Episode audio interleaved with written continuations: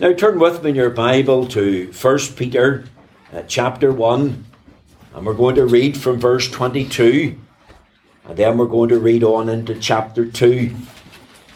I'm going to attempt to recommence during this period, maybe now to the summertime, our exposition in First Peter, and we'll deal with another chapter if we can, even the second chapter. First Peter chapter one, let's read from verse twenty-two.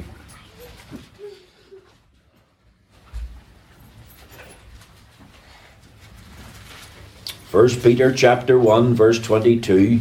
If you find the place, let's read the Word of God. Remember, we're reading from the Authorized Version. Seeing ye have purified your souls in obeying the truth through the Spirit unto unfeigned love of the brethren, see that ye love one another with a pure heart fervently, being born again, not of corruptible seed, but of incorruptible, by the word of God, which liveth and abideth forever. For all flesh is as grass, and all the glory of man is the flower of grass. The grass withereth, and the flower thereof falleth away. But the word of the Lord endureth forever. And this is the word which by the gospel is preached unto you. Wherefore, laying aside all malice, and all guile, and hypocrisies, and envies, and all evil speakings, as newborn babes, desire the sincere milk of the word, that ye may grow thereby.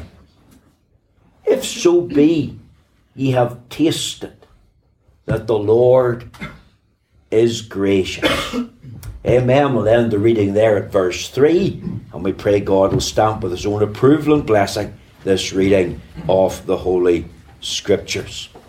Now, my text this morning is taken from First Peter chapter two, verses one to three. And my subject today is entitled, How to Grow Spiritually in the Christian life. The Apostle Peter, I believe, has come to his final exhortation that relates to the subject of a personal, practical holiness. Now remember that holiness of heart and life is a subject that the Apostle Peter introduced and has explained in chapter one, from verses thirteen right through to verse twenty-five. Holiness of heart and life is the overarching theme of that section of the Bible.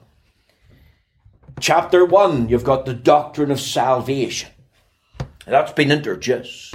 And then you also have the duty of salvation introduced. And as part of that duty, the sons of God, the children of the Lord, are to strive after a holy life. Remember what he says, but as he which hath called you is holy, so be ye holy in all manner of conversation, because it is written, be ye holy, for I am holy. Practical, personal holiness is not an option for the true child of God. Practical personal holiness is obligatory. Now, sadly, today in the Christian world, the subject of holiness seems and appears to be outdated. Constantly, we are being now informed that holiness is a byproduct of the Puritan era. It's a subject that many feel is marred in controversy. Now let's hear what the objectors and detractors to the doctrine of holiness have to say. Here's their argument. The law of God is not important today. We're not under law, but under grace. Now it's true that we who are in Christ are not subject any longer to the condemnation of the law. That is, we're not condemned to death by the law. But in Christ, while we're not under its condemnation, we're still under its code. Remember, sin is the transgression of the law. And to break the law of God in thought and word and deed is sin. And if we break the law of God, we need to confess that. We need to repent of it and yearn for the help and the grace of God to do better. Their second objection is that holiness is a form of legalism. They argue that it destroys the doctrine of Christian liberty. They maintain that all Christians are free to live and do as they please. I want to tell you that you're not, if you're a true Christian. Man's chief end, the Catechism teaches us, is to glorify God and enjoy Him forever. True freedom is to live with delight and pleasure for the honour and the glory of the Lord. To have an eye and a heart and a mind and a hand and a foot that pleases Him. To live to hear His well done, good and faithful servant. The third argument, an objection to the doctrine of a practical personal holiness, is that holiness is outdated for evangelism. The argument goes something like this, that Christians are in the world, and if we're going to win the world, then we must become like the world. We must talk like the world. That we must dress like the world. That we must behave like the world. That we must go to, to worldly places. Now these and many others are all what I call a distorted view of holiness. And sadly, these distorted views are openly advocated today by some in the professing church. Now, in contrast, what we want to do is let the Bible speak. You see, the first century church was taught from the Scriptures. And they were taught that every born-again believer has a duty to live and aspire to live a holy life. It's not an optional extra. It was obligatory for every professing Christian. And this was a subject that every New Testament writer gave witness to. This was a subject that every New Testament writer stressed the importance of. Listen to just a couple of references. Second Corinthians chapter seven, verse one, the Apostle Paul writes to the Corinthians, having therefore these promises, dearly beloved, let us cleanse ourselves from all filthiness of the flesh and spirit, perfecting holiness in the fear of God. Again, in Hebrews chapter twelve and verse fourteen, he says, follow peace with all men and holiness, without which no man shall see the Lord. Listen to the Apostle John, First John three and one. And every man, that's every believer, that hath this hope in him, the, the sure and certain hope of the Lord's return, purifieth himself, even as he is pure. Here's a reference to holiness, to sanctification, to, to living in the light of our Lord's return. And again, you see, we've got the same emphasis in First Peter chapter one, fifteen and sixteen. But as he which has called you is holy, so be ye holy in all manner of conversation, because it is written, be ye holy, for I am holy. And there's a significant need today for God's people to realize that part and parcel of the Christian life is to aspire to live a holy life. Now, let's ask yourself something elementary. What does holiness mean? How can we but grasp the concept and apply it as far as our daily lives are concerned? Well, what I want to do this morning is I want you to try and follow Peter's argument. Look at chapter two. Let's go to the very first word in your Bible. So look at your Bible. And what's the very first word? Wherefore. So we'll pause there. Literally in view of this. In light of this. On the basis of what he has just said, he's going to say something more. And his last section was chapter one, verses twenty-two to twenty-five. And he now draws a conclusion from that. And the conclusion is this, that every born-again child of God ought to exhibit their new life in their daily conduct.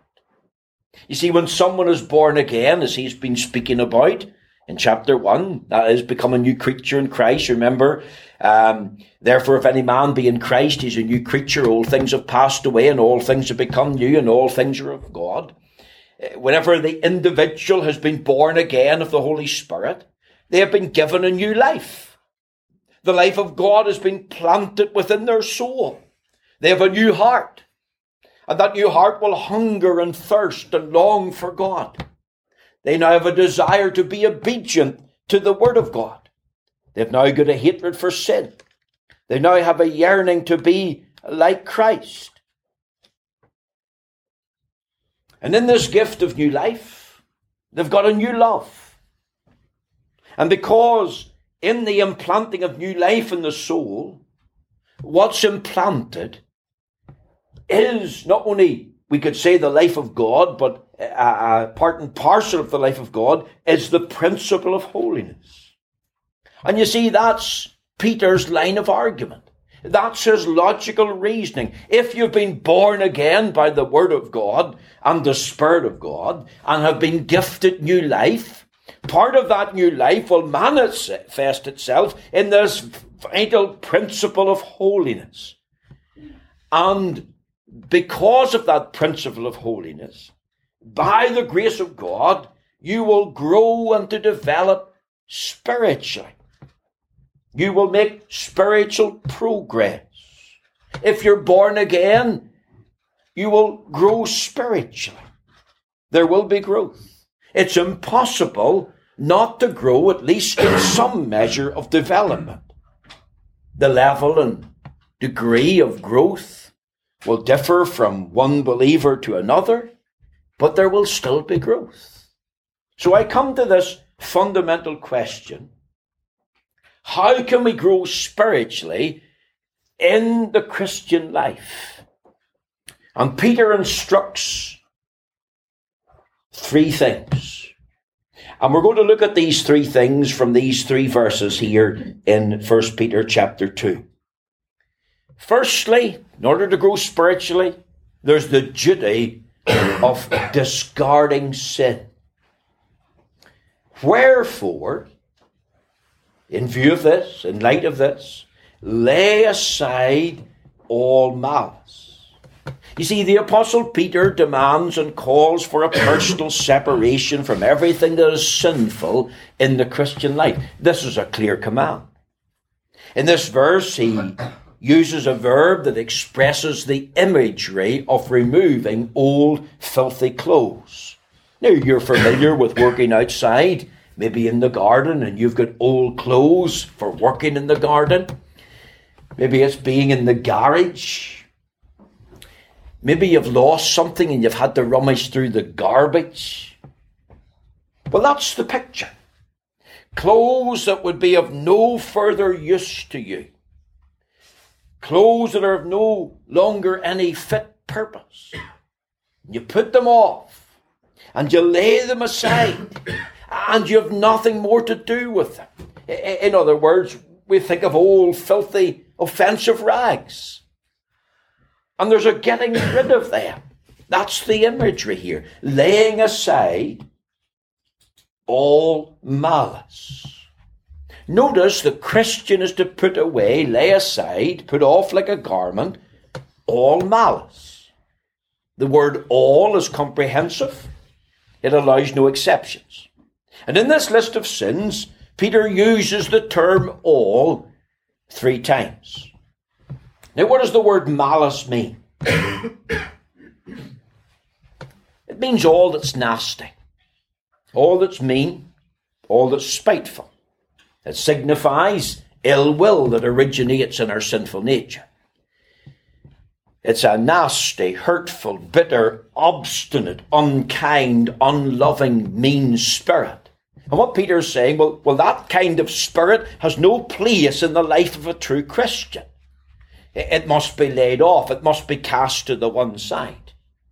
If you have a desire to inflict pain or harm or injury to a fellow believer or another human being, then realize that that's sin.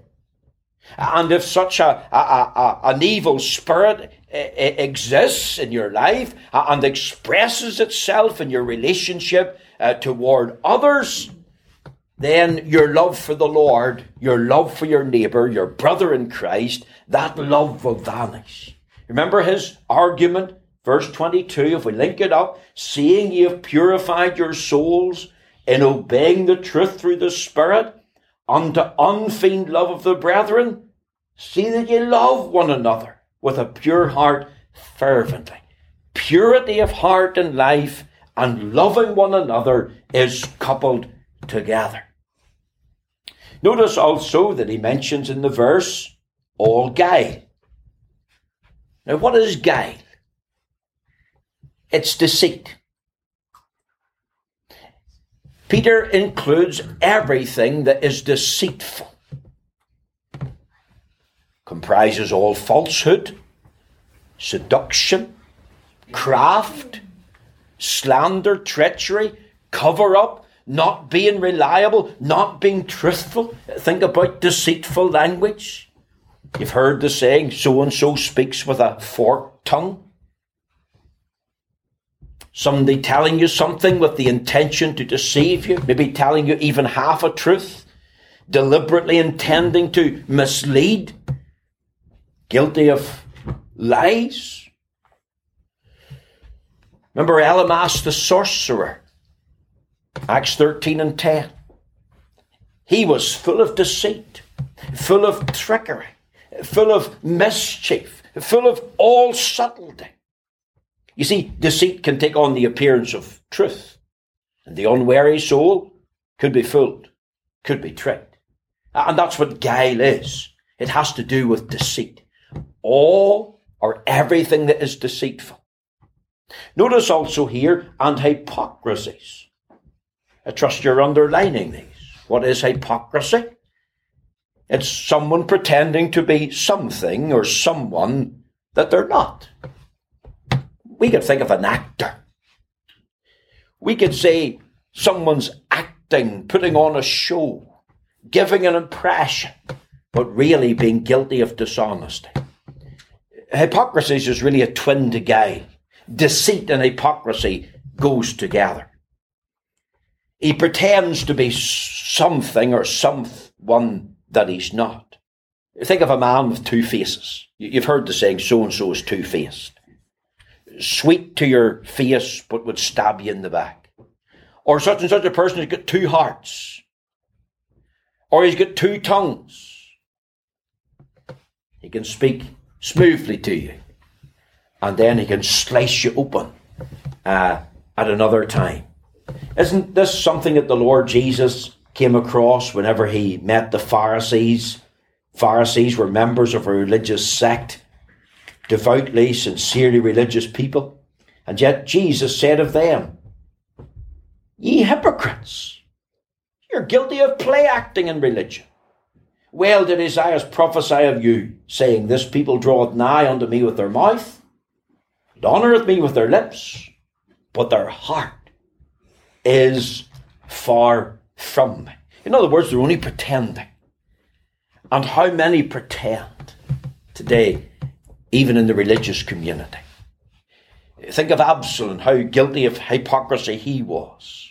Remember, he stood at the gate, everybody that came into Jerusalem that had a problem, and he pretended to be their friend, pretended to help them.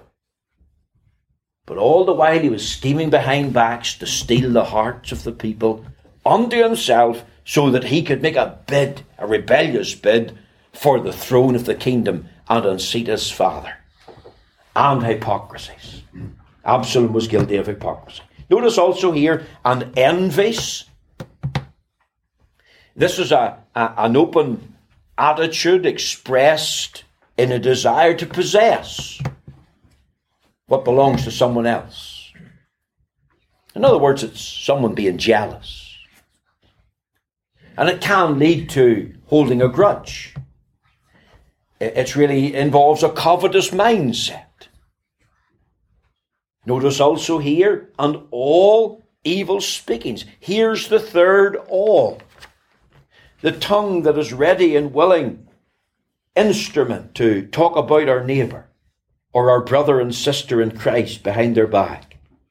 Guilty of slander, gossiping, defamation of character, spreading a rumour, sowing discord. It all ties in to all evil speakings. Now, Peter doesn't tell the believers to fight against these evils. He says, lay them aside. Cast them off like an old garment. Let's get rid of them. There has to be a separation from sin if we're to grow spiritually. Notice the words in verse two, that ye may grow thereby. It ties in. Spiritual growth necessitates a separation from such sin if we're going to make spiritual progress. That, that's the first thing of how to grow spiritually. And it's tied into this subject of holiness. Notice also, secondly, not only the, the duty of discarding sin, but the duty of desiring Scripture. Now we come to verse two. As newborn babes, desire the sincere milk of the word, that ye may grow thereby. What he's saying is, as we lay aside these sins of the flesh, because we've got new life in Christ, coupled with that new life in Christ, there'll also be a craving for spiritual nourishment.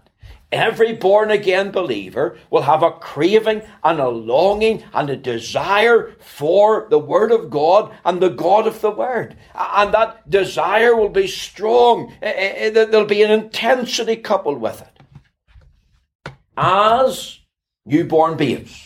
Now we'll pause there. Let's ask the question, is Peter saying and thinking that they're recent converts? Now, there could be recent converts amongst them. But not necessarily. I think it's possible that Peter used the phrase deliberately, as newborn babes, and he could have used it figuratively. He wanted them to get in their mind the mental picture of a baby craving for milk. You see, you as parents know how vocal a newborn baby is.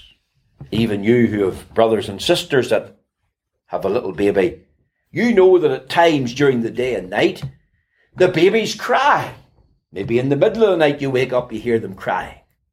Maybe when you go home from school, they're crying. And you're sort of thinking to yourself, I wish they would give my headpiece. Babies cry with a loud noise. And babies cry because they're expressing a desire, at least one of the reasons they cry, is to be fed. And everything else has to stop when a baby cries. You could be sleeping and the baby cries and you have to wake up. You could be eating your dinner. You could be in the shower. You could be in a hurry to go somewhere. And then there's a cry from the baby. And what does the cry say? I want fed. And the baby will not stop crying until it's fed. And the baby's not going to be put off with any substitute. And really the baby in the cry is saying, hey, you guys, that's the mum and dad, there are others in the family, it's time for my milk. Where is it?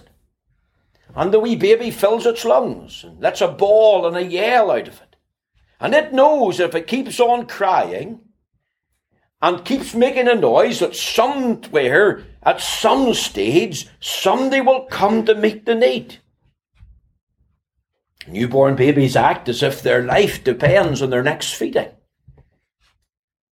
Now, Peter wants that metaphor to get into their minds as newborn babes. He could be speaking literally, there could be new converts. He could also be speaking figur- figuratively, just to get the imagery into their mind. And he's saying to believers, you believers that are born again, you've got new life in Christ, you must also show and have a longing for the Word of God. And he's encouraging every believer to crave the milk of God's word. Now, it's good to thank the Lord for our food, but it's also good to thank the Lord for having an appetite and a desire and a craving and a longing for the food. Peter doesn't chide them. He cares for them. And he's saying to them, look, I want you to crave, I want you to desire the pure milk of the word, that you may grow thereby. Because growing spiritually is not just the duty of discarding sin, but there's also the duty of desiring the scriptures. Notice very quickly here, this is personal. Every believer, he's saying, must have a spiritual desire for the Word of God for themselves. Is the Word of God precious to you as a born-again believer this morning? Is it so precious to you that you desire it just like a baby does the milk? You, you realize just as the baby can't be without milk, I can't be without the milk of the Word. Isn't it true in all our lives that in times of ill health, or in times of sheer discouragement, or in times when you're not in fellowship with the Lord and maybe your heart is cold and you're backslidden and you don't feel like having a desire or a craving for the Word. Physically, you just can't pick up your Bible and you can't get a word from God. And you know then there's a problem. And you know that there's something wrong. And let's be honest enough, there are times like that in all our lives. But let's remember what we are. We're newborn babies. And we've got new life. And therefore, coupled with that is the craving for the word. And the absence of the craving tells us we've got a problem. Notice also here it's passionate. He says, desire the sincere milk of the word.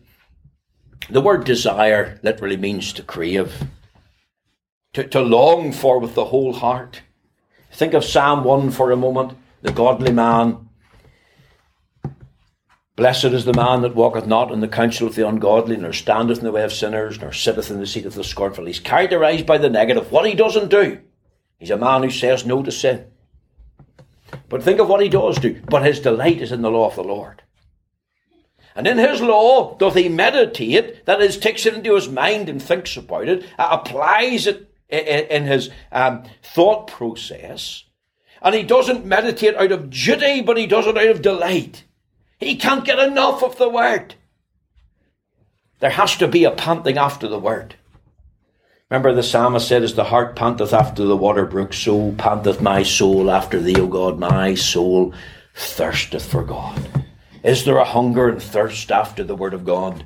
After God? After righteousness and holiness? See, it's not only personal, but it's passionate, folks. Notice as well, it's persistent. You see, the babies just don't cry once in their life. The moment they're born, they cry. And later on, they cry to be fed. And then the next three or four hours, they cry to be fed again. And three or four hours after that, they cry again. And the next day, it's the same thing. In other words, it's continual. This is a daily exercise. This is not a rare occasion. It has to be persistent. Notice also it's particular. It's called the sincere milk of the word. And that word sincere means pure. Uncontaminated. Milk that is pure. It denotes the absence of impurity. Denotes the absence of any fraud or, or any deceit. You apply that to the baby. You only give the baby pure milk or good milk. You wouldn't give the baby anything that's contaminated. You mothers who know anything about bringing up babies, if you have milk that's left over in a little bottle that you're feeding your baby with, you wouldn't just pick it up and give it to the baby. If it's two or three days sitting there, you'll disregard it because you know that it'll do the baby harm. And this is Paul's picture here, the pure milk of the Word. It's the Word of God. It's a word from God. It's how God reveals himself to us. God reveals himself, remember, through his word. And as a result of consuming this sincere, pure milk of the word, there's growth. And think of a baby's lack of craving for milk. Think of no cry from the baby. The mother, the parent would be troubled and concerned. I've got a problem. I've got to get the nurse. I've got to get the doctor. I've got to get the baby to the hospital. See, the mummy knows instinctively if there's no cry and craving for milk, there's something wrong with the baby. And think about a lack of spiritual milk in your life and mine. A lack of the word is evident that we're not growing as we ought. A lack of the word is an evident that we're not growing spiritually. Someone has rightly said, you are what you eat. Think of people who eat loads and loads of junk food, the impact that it has on their body. And you think of the, the, the junk food spiritually that we all take into our hearts and our minds. The television, the radio, the movie stars, the pop stars. But there's no substitute for God's word.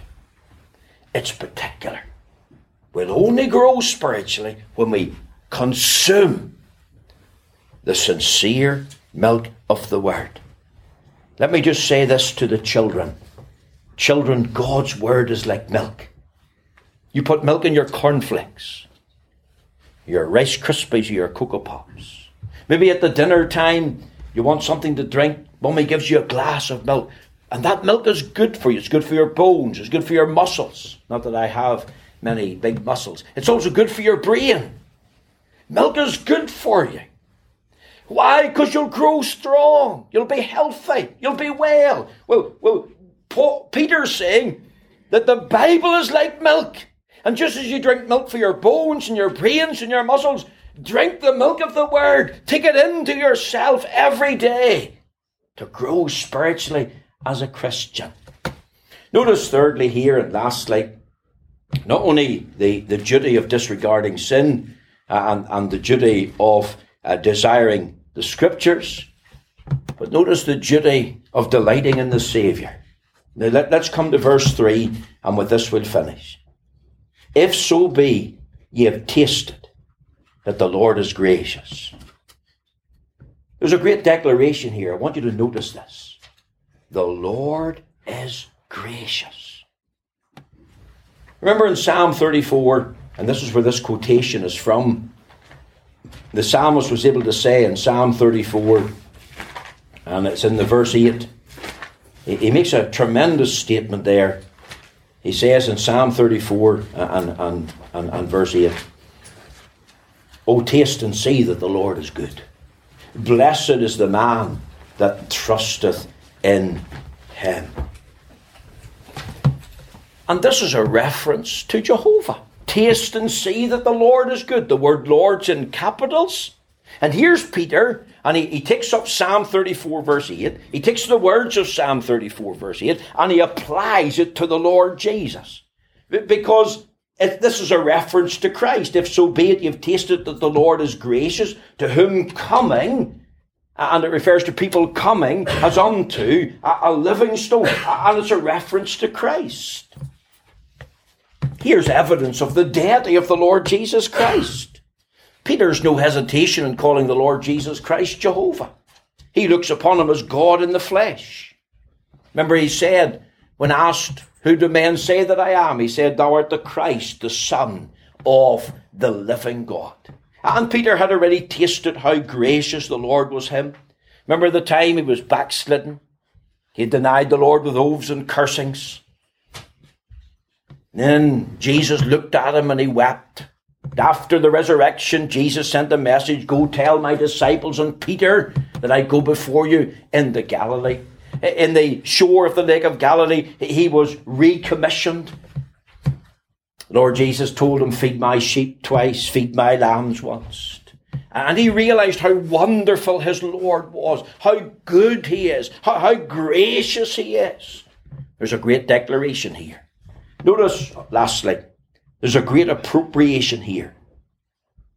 If so be you've tasted that the Lord is gracious. What does the word tasted mean? Now, let me just say in closing, it's not a tasting test. It's not to see if you like something and it's okay. Think of a chef who's made some soup and he, he, he puts the spoon in it and he takes a little taste to, to see if it's salty. Or to taste that he's got the recipe just right before he serves it. The word taste here is an experience of all the fullness. That's what it means. If so be you've tasted. Tasted of the Lord in such a way you've begun to experience something of the fullness of God. It also refers to trust. Because when you take something into your mouth, you're trusting that it's good for you. You go to the doctor and he gives you some medicine. It's a bit of a smell. It's rotten. You don't like it. You, you sort of scringe up your face like, like taking lemon juice into your mouth. But it's not rat poison the doctor's given you. It's good for you. Uh, the psalmist said, taste and see that the Lord is good. Blessed is the man that trusteth in him. Tied into tasting is this whole element of trust. Isn't that what faith is all about?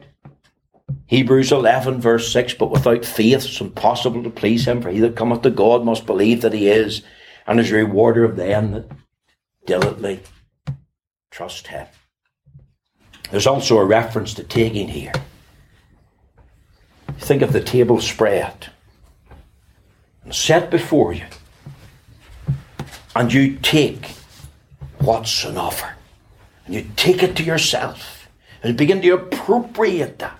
So, so tasting is not just a test; it's involving the fullness of the experience.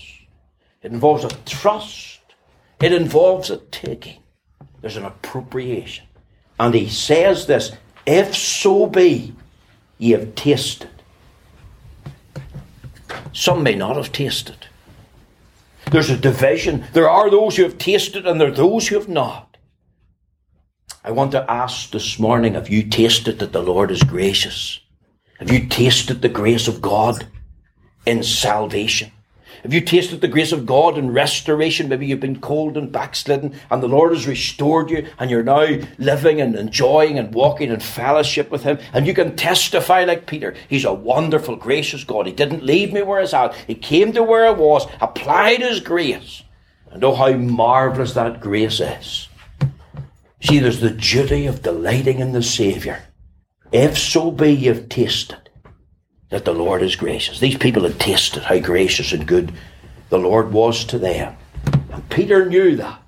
And he knew if they continued to delight in the Saviour, having tasted of him, that that would be a spur and an aid to grow in grace and to grow spiritually in him. How to grow spiritually? There must be a separation from sin. There must be a craving of spiritual nourishment. There must be a tasting of the Lord in his fullness and delight. May the Lord bless these few verses uh, to our hearts this morning.